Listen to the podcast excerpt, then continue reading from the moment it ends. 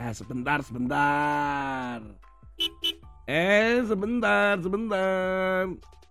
Sebentar, ya, sebentar. Ah, iya, iya, iya, iya. Aduh, mengklakson, mengklakson, ngebel, ngebel terus. Sabar, sabar. Aduh, dibel terus. Hmm, hmm. Nah, anak-anak kalau kalian mendengar klakson dari mobil, untuk beberapa negara itu tidak sembarangan loh anak-anak. Kalau kita mendengar klakson atau kita mengklakson mobil seperti misalkan ayahmu atau ibumu naik mobil terus kemudian dia ya ngelakson seperti itu di Indonesia mungkin ya sekedar ya untuk supaya orang itu minggir gitu ya. Kak Tony juga pernah membahas klakson ini di beberapa bulan atau tahun yang lalu. Tetapi untuk di luar negeri, klakson itu kalau seperti itu bisa berarti marah anak-anak. Dan itu sangat tidak sopan. Beberapa waktu lalu terjadi di Canberra, tepatnya di Australia itu, saat itu ada sebuah makanan pramusaji yang sedang ada diskon atau program ya program-program untuk paket-paket uh, baru dan uh, enak. Nah saat itu para mobil antri ada di drive-thru atau lantatur. Bahasa Indonesia-nya drive-thru itu ternyata lantatur. Nah ketika mereka sedang antri, tiba-tiba ada perempuan yang mengendarai mobil di belakang seorang perempuan yang terus nah, mengklakson begitu terus. Nah, sebenarnya perempuan yang ada di depan yang lagi naik mobil itu sedang marah. Tapi dia tidak turun. Tetapi apa yang dilakukan? Dia mempunyai cara lain. Kalian pasti penasaran caranya bagaimana? Ternyata ketika sudah memesan mesan makanan, sampailah si perempuan yang di depan tadi yang di klakson-klakson itu membayar semua pesanan dari perempuan yang tadi mengklakson-klakson di belakangnya. Sekaligus mengambil semua pesanannya. Dan kemudian si perempuan ini pergi.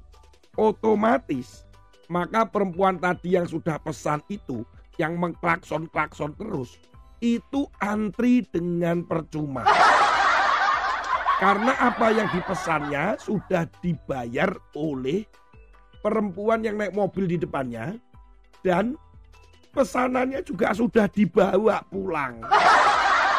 Jadi ternyata antrinya percuma. Kalau dia pengen lagi maka dia harus antri dari awal lagi. Itu akibat mengklakson-klakson terus. Sabar bu, sabar. Seringkali kita juga mengalami itu. Kadang kita nggak sabar atau lagi mungkin naik sepeda ting ting ting ting ting ting ting ting begitu. Hati-hati, karena tidak semuanya klakson itu sopan di beberapa negara. Seperti pada program di Canberra tadi di rumah atau di rumah makan pramusaji yang sedang ada promo khusus dengan paket baru. Nah, anak-anak, firman Tuhan hari ini kita akan belajar dan kita dengarkan yaitu Amsal pasal 31 ayat 26. Ia membuka mulutnya dengan hikmat. Pengajaran yang lemah lembut ada pada lidahnya. Kita harus belajar untuk berkata-kata itu lemah lembut.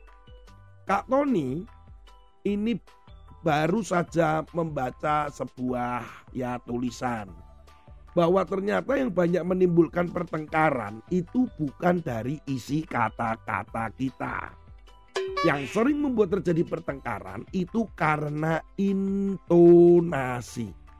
Ayo, apa coba ulangi? Intonasi. Ya, bagus. Nada itu loh anak-anak, nada. Jadi contohnya kita ngomong begini ya. Silahkan. Nah, itu nadanya kan intonasinya lembut. Tapi kalau silakan, wah itu kan nadanya jadi marah. Katanya boleh sama, tapi karena intonasi berbeda, itu bisa membuat artinya berbeda.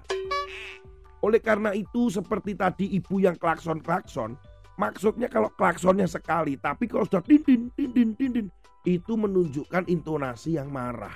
Walaupun tidak menunjukkan kata-kata marah, tetapi klakson tadi sudah menggambarkan kemarahan.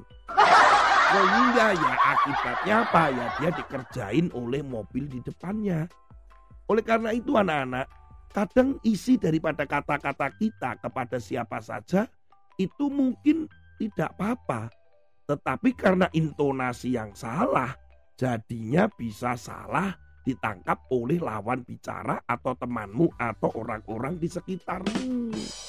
Jadi hati-hati nadanya harus dijaga.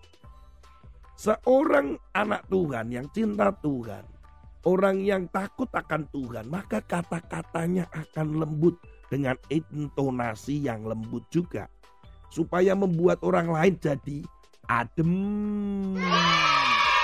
sambil makan makanan dan minum es seger gitu. intonasi yang lembut apalagi isinya kata-katanya itu menghibur menguatkan memuji.